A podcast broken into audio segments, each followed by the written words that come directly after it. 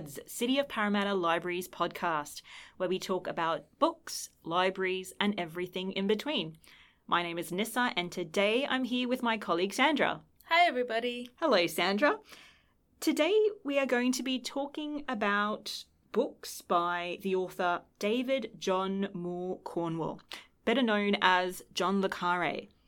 John Le Carre died in December 2020, uh, so fairly recently, and he was a British writer who had an enormous impact on the genre of spy fiction. So he wrote many, many books over half a century, a lot of them. I know Sandra can uh, testify to this. We have a lot of these his books in the library in a variety of formats. Um, and we thought perhaps today we could talk about some of his books um, just to, I guess, introduce a new generation to some of the books he wrote and he was most famous for.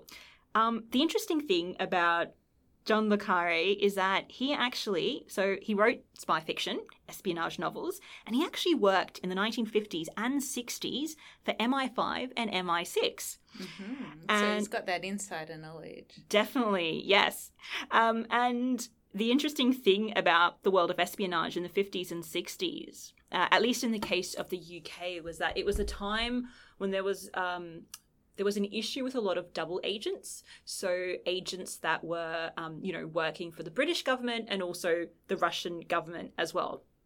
And I'm guessing that produced a lot of. I know it sounds like it's all fiction to us now, but back then that was a really serious issue. But I think that must have provided such rich fodder for all his work that he would subsequently produce about, you know, um, spies from that era, from the Cold War, and, you know, uh, being handlers, double agents, double crossing, um, mm. being a traitor to one's country or being a patriot. And that's, that was, I think, such a rich mine for him to get all his information from. Um, Sandra, you are going to introduce us to the books we are going to talk about today. So we're going to focus on only a few, I think, aren't we? Mm-hmm. So the first one, which you'll be talking about, is called Our Kinds of Traitor by John Le Carre and published by Viking in 2010.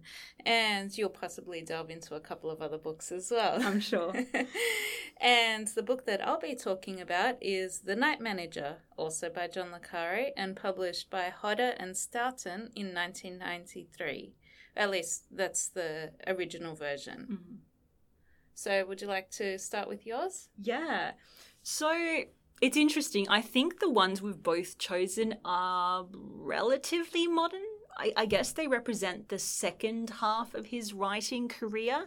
Mm-hmm. Um, but I wanted to mention because we've chosen books from that particular half of his career, I wanted to quickly mention some of the ones he wrote earlier, just because I think um, that's where that's where a lot of his influence lies. That's why he became quite famous. So, um, and one thing I have to mention, one thing I liked about Le was the title of his, titles of his books. I don't know if you agree with me, but I just love them. They're so cool. They've got such a ring to them. Definitely. So you can tell that he put some thought into it. And I know, you know, the origins of the titles would be revealed in the actual book itself. So mm. I don't mm. want to spoil it for anyone. But like, for example, you've got one from 1974. And this is the one I always remembered, even before I knew much about Le This is the one that stuck in my mind.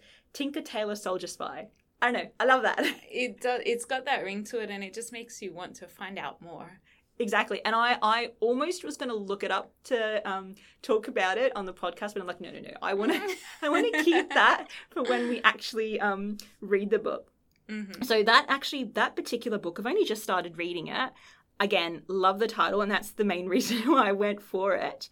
Um, and that title, as well as a few others, features the character George Smiley, who um, I guess has been described as like an anti James Bond. So, not in the sense of being a villain, he's also a spy, but he's like dumpy. His wife like cheats on him all the time. He's very slow and methodical in what he does, but very, very intelligent. So he doesn't um, have that charisma that same. Yeah, so he doesn't have that sort of suave sort of, you know, appearance, but um, that I guess allows for people to be fooled by him, which is actually quite useful because that Mhm. way, you know, if people don't think you know what you're on about, they're more likely to make mistakes or appear or you know expose their weaknesses in front of you.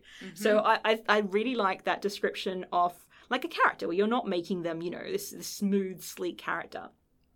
So um, George Smiley features in that particular um, book, Tinker Tailor Soldier Spy, and the part that I'm reading because I've just started it, it's it starts off with you know in this boarding school, um, and then his character is just introduced. So uh, that's where I'm at with that particular book.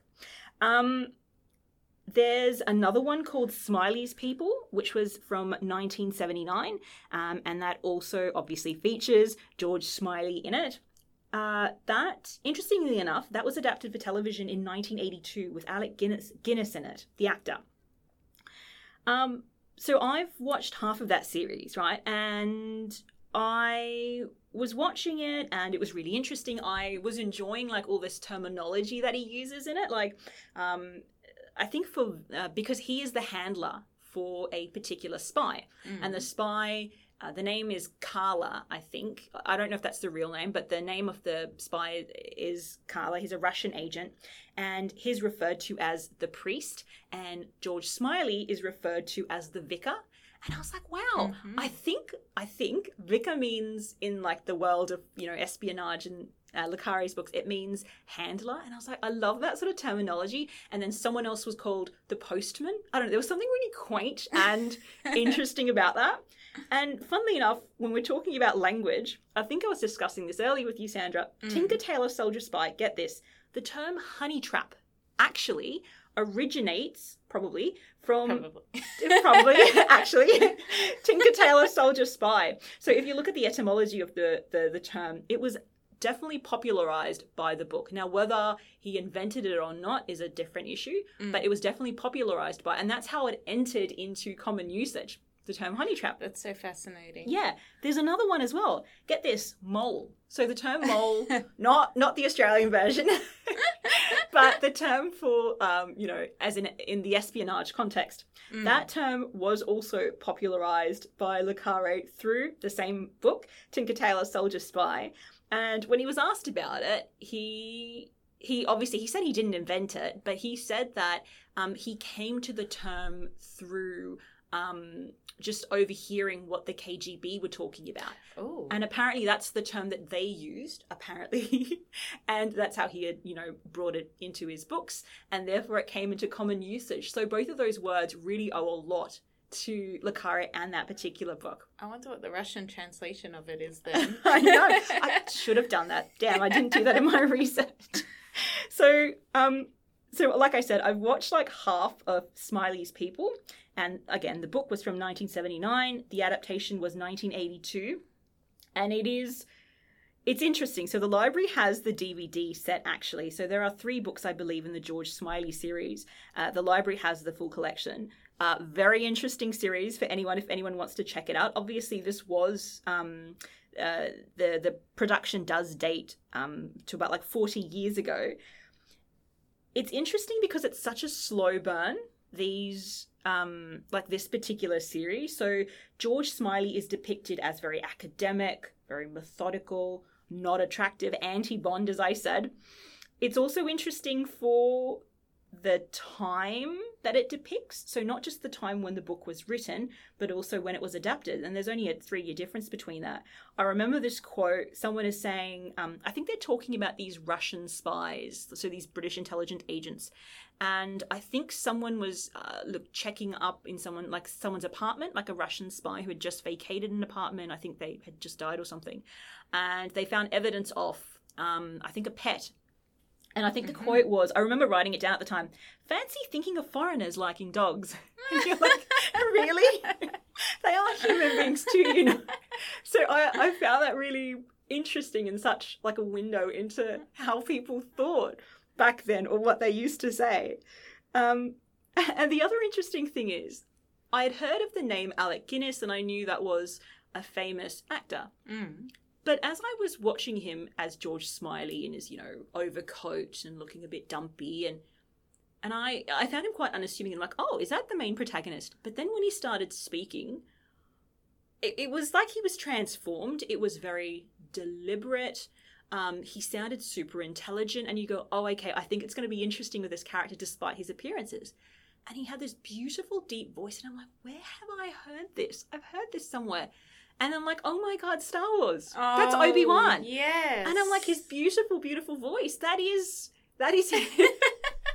and, and I should have known that. Like I knew that there was an actor who played Obi Wan. I knew, you know, Alec Guinness, but I had not connected it, and that was really fascinating for me because I kept puzzling over. Oh my god, this name is this voice is so familiar. Where have I heard They're it? completely contrasting characters and Exactly, exactly. So that was that was a great discovery. I don't know if I've spoiled it for anyone out there, but it was great for me. Um, another one is The Little Drummer Girl from 1983. That's also a Mm. noteworthy um, book of his. Um, there was a 2018 adaptation, actually, um, which uh, featured Florence Pugh, Alexander Skarsgård, Michael Shannon. And there was an interesting quote from that.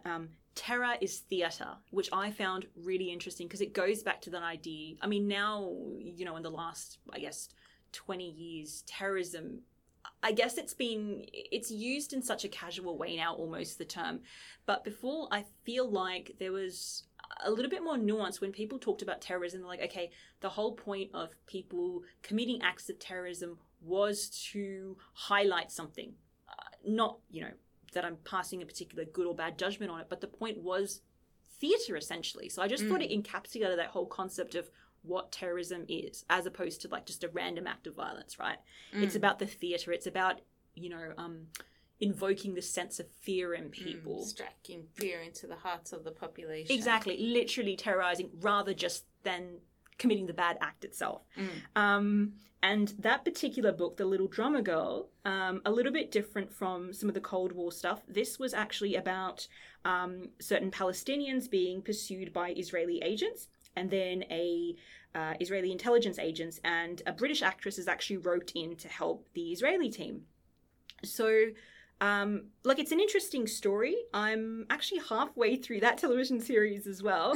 Uh, I- found it interesting. It refers to both the dispossession of the Palestinians and the suffering faced by Jews throughout history. So, it's it's an interesting, nuanced look at the situation. I mean, it doesn't examine the situation itself, like the broader Middle East situation, mm. but I feel like it brings some nuance to the the characters and their motivations. You know, mm. both of them. You know, yes, there is one side that is committing an act of violence, and another side who's trying to prevent that. But it gives some nuance behind their reasons for doing what they're doing, which I found actually quite interesting. So it's not it's not presenting the situations as black and white. It's actually exploring their motivations, etc. Exactly. And I think you would want that with any writer. Um, I, I know I haven't got into my actual book yet, but I just wanted to give so a bit more the con- book. a bit more context. Um, obviously, there's The Constant Gardener, which he wrote in tw- 2001. And then there's, just before I get to my actual book, The Night Manager 1993. Now, I know you're going to be talking about the actual book itself. hmm The reason why I'm mentioning it here is because there was a 2016 um, TV adaptation which had Hugh Laurie, Olivia Colman, Tom Hiddleston, Tom Hollander, and Elizabeth Debicki. I think that's how you say her name. And the reason why that book is interesting for me is because that's what got me interested in Le Carre to begin with. So I'd watched it, and I'd watched it because I was like, okay, this is a slick thriller that was very stylish, very fast paced. Um, there was intrigue, there was espionage, and watching it got me thinking, oh, I would like to read his books potentially.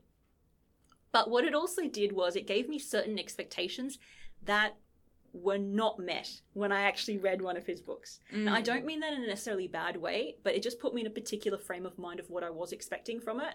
And then I read like one of his books cover to cover, um, and it it was a little bit different from what I thought it was going to be. Mm. Which brings me to the actual book, however many minutes later, Our Kind of Traitor.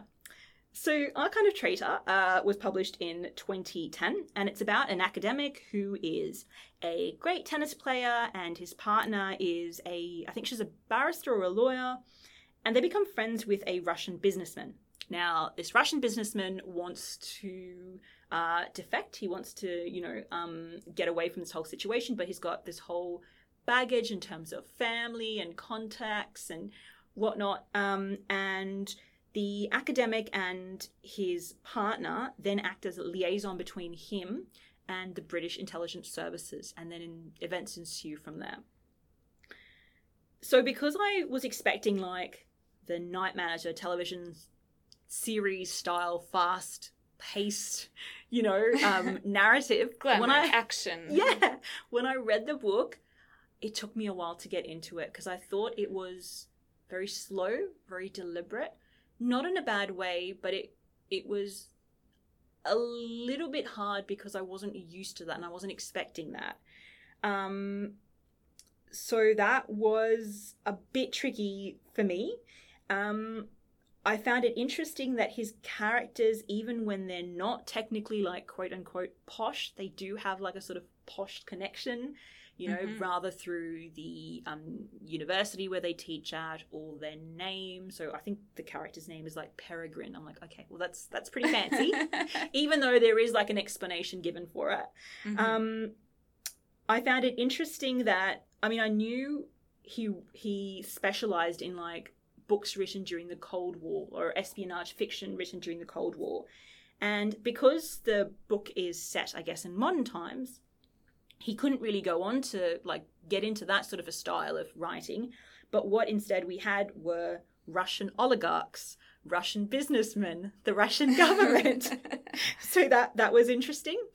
modern modern villains. Yeah. I don't know if that would have worked maybe 10 well no 10 years ago is when it was written i don't know if it would have worked maybe in the 90s but now i guess because russia in the western mind is again becoming something that uh, people are concerned about what the russian government is doing in terms of the intelligence services i guess it sort of plays well into that and it might be Mm. almost like a comeback to those sort of stories so that was interesting um, in terms of the story itself I found it slightly odd. There was this particular focus on the children of this Russian um, businessman who wanted to defect. I felt it was a little bit um, personally unnatural the way, not unnatural, but forced the the the bond that was described between the um, the lawyer, the female lawyer, and or the partner of you know the um, the tennis player. The bond between her and those children i just and also well the the tennis player slash academic and the children i felt it was a little bit forced. Um, that i found a little bit odd about the story.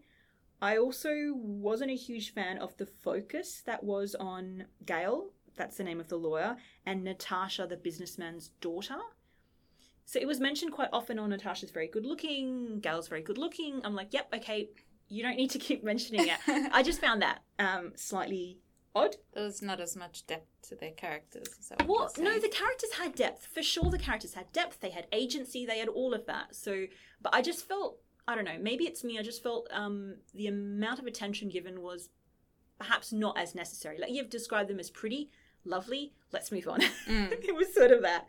Um, but you know, once I got into the story, I felt it was like a pretty decent story. It was interesting. You know that it was it had that those moments of thrilling activities in it. You know, um, it had moments where it was fast paced. Um, I liked how it humanizes the quote unquote enemy. You know, by showing that the enemy or the other side has family, has friends, has obligations, is willing to sacrifice themselves for them. Um, but I, yeah, I, I just felt like it wasn't for me, and it, and I guess, and I guess that's on me because I was expecting something different based on the Night Manager, the television series, which I loved and I thought was awesome and great. I think I also back in the day um, watched the Gary Oldman version of Tinker Tailor Soldier Spy, which was a movie. So again, that would have been condensed to make it fast paced. Mm. I had the impression from that. Even Smiley's People, which was, you know, slow, a little bit like Drummer Girl, um, the television show um, with Florence Pugh, that had a lot of chemistry between Florence Pugh and Alexander Skarsgård. Night Manager had like Tom Hiddleston looking very Bond like and slick and good looking in his suits and the chemistry going around. And Hugh Laurie, actually, for the first time ever, I didn't realize he could be such a great villain. So, because I had all that, I think it kind of spoiled the experience of the book for me. Nevertheless, I thought it was a good book. that, that's my very So not not quite to your liking, but you did enjoy it. yes, and I think objectively, obviously, he's got such great skill. It just wasn't exactly my thing, although it was a decent read, is what I'll say. After that, going to you, Sandra, for your look at the Night Manager.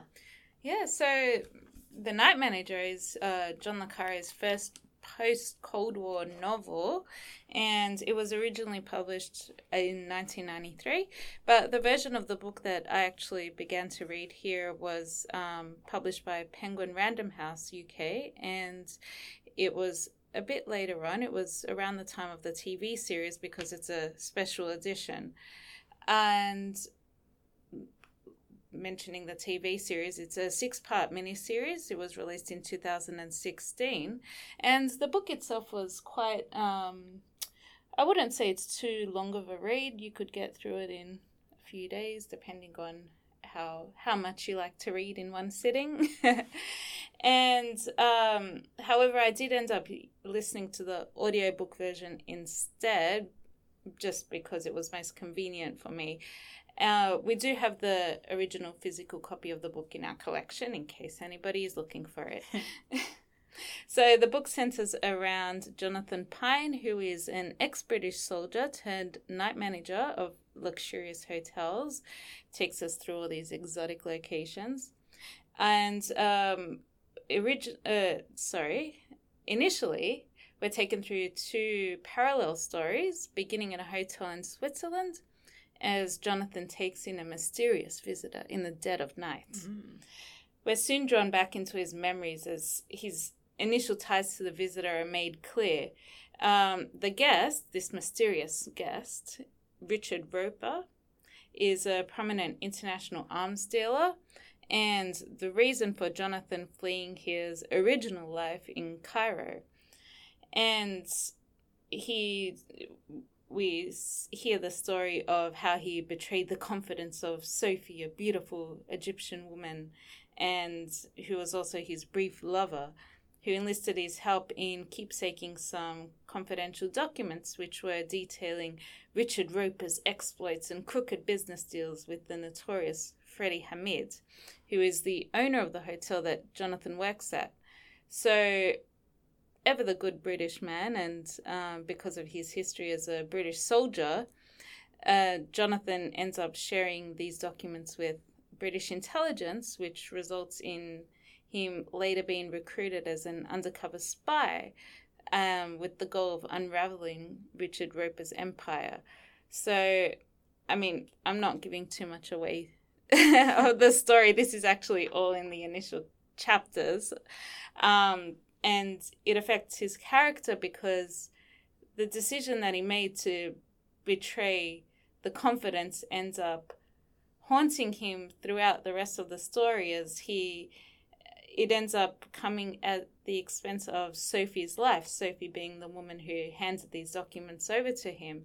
And that continuously haunts him, that betrayal of Sophie it infiltrates his relationships with all the women that he encounters and these women are incessantly compared to her and the memories continue to haunt him and the fact that he chose loyalty to his country over love and it's affecting his conscience and yeah he's continuously bringing it up is what i'm saying.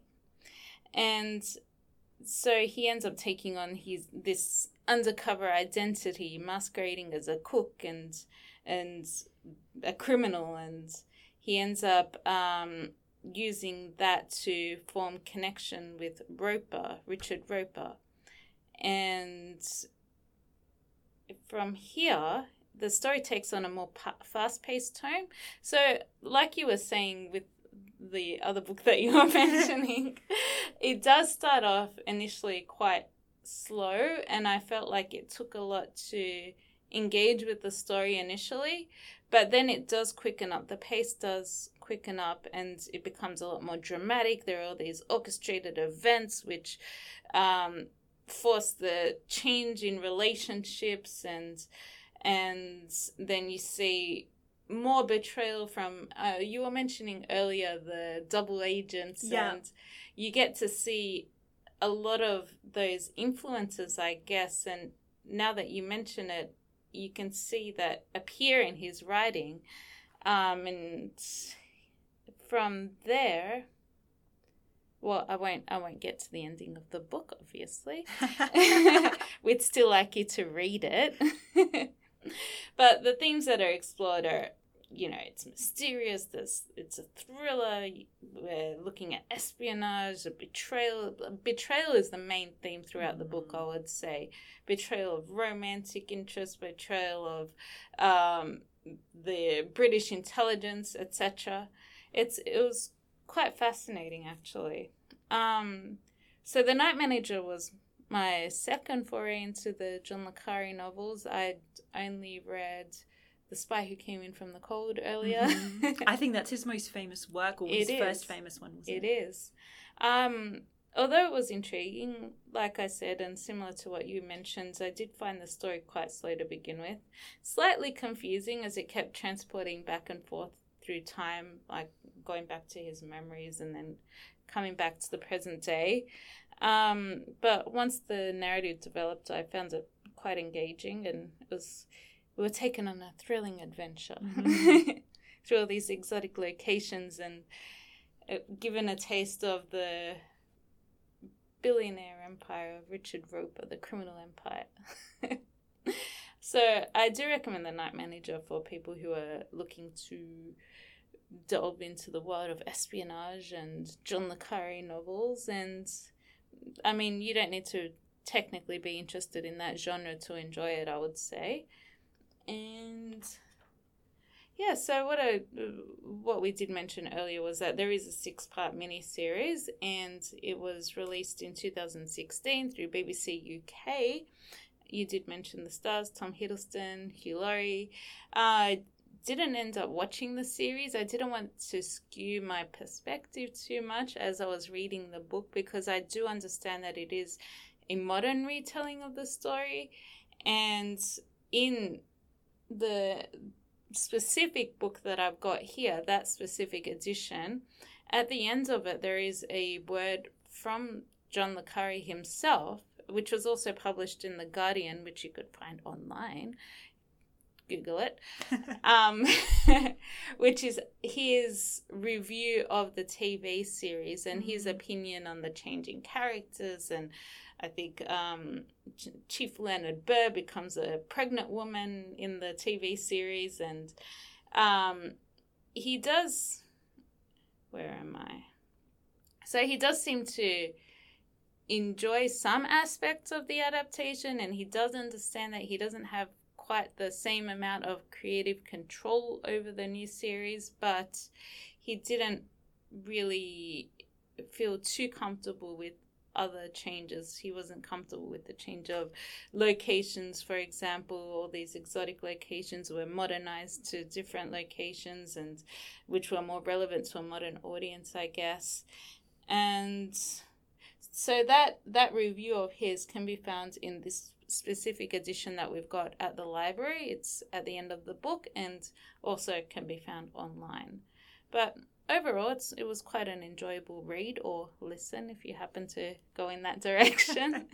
and I think that'll be it for, Wow. for mine. Do you know the interesting thing? I I don't know if it's that particular review that I read or another one. I was just reading it last night, and they said, I it, correct me if I'm wrong, Sandra, but because I haven't read the book, um, Richard Roper, um, was he? Does his yacht feature a lot in the book?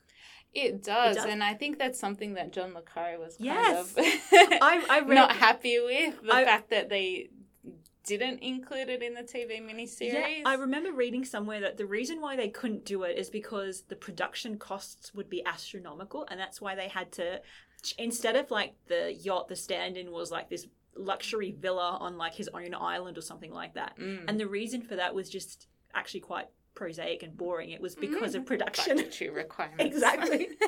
yeah, and it's interesting you say that thing about betrayal because betrayal implies that you would have to have that trust and you know an expectation in terms of relationships, and that's what um, comes through in a lot of his um, books as well, like the versions that I've seen, you know, on television, and the the one that I read, where there is an expectation even between like a spy and a handler or a facilitator, like you know the academic in our kind of traitor. Mm. There is mm. an expectation of trust over there, and they do, even if they're on opposite sides, they do develop a bond, and then how that bond is compromised or affected by greater global issues mm. like you know two different countries and your loyalty to those countries and like being a spy and whatnot mm. um about i think we were talking about this earlier i deliberately held off reading about a lot about le until after i read the book and again i haven't watched the television uh, or the movie version of um, our kind of traitor. I think Ewan McGregor is um, in that particular adaptation. So I didn't want to spoil it as well, my impression. The same reason I didn't want to read much about him because I was curious about his political leanings because mm-hmm. I couldn't tell where he landed. And that was really good. I was glad I couldn't tell what sort of side on, of politics he was um, from. And after I started reading up about him, it was interesting to see, you know, he um, he was very anti-Iraq war. He's opposed to Brexit and whatnot. So he's generally on that sort of side of politics. But I'm glad. Mm. I mean, I was surprised because I guess in my mind I made this simplistic deduction that oh, you're in the intelligence services. You know, you write about espionage. You're um, you know, villains are often from the KGB, so you must be on one side mm. because mm. that's the side that I would associate with ultra nationalism or patriotism, but is actually a little bit on the other. Although he, I think, refers to himself as like a compassionate conservative, or he did, I think, at one point, which is also, I think, a lovely middle ground that he's mm. occupying there. But I guess he gets to see that interesting perspective, and you do see it in where he talks about the the betrayal of the double agents and yeah. the um, the moles, I guess you would say, yeah. British intelligence. So he, I guess he was able to see all sides of yeah. the the just within the British intelligence. So it's not like he could put his complete faith in what they do mm-hmm. and complete trust in their role because he was able to see that betrayal just within their ranks. Exactly. And I think that's what would have brought the nuance into his writing and mm. would have contributed again to maybe the more slower, deliberate pace, which, although not expecting, I can appreciate because it's just a different way of appreciating it than, you know, I guess watching an American film with spies and like their advanced technology and it's all very quick and you know like flashy. a yeah action flashy. Packed. exactly. Flashy action packed possibly not substantial. So this was like a good hearty meal let's say. Both of his books. So that was us us with um with our um takes on john le carre books that we read um, if you'd like to download episodes of Hour Pods, you can find us on Podbean, the app, uh, or you can download um, our episodes through Apple Podcasts or Google Play, I believe, as well. We will be back, I'm sure, uh, soon with another podcast. We'll talk to you next time. Goodbye. Bye. The material presented in this podcast is for general information only. Any opinions expressed in the podcast are those of the guest speaker and do not necessarily represent the views of City of Parramatta Council. City of Parramatta Council is not responsible for any injury, loss or damage which you may directly or indirectly suffer in connection with this podcast.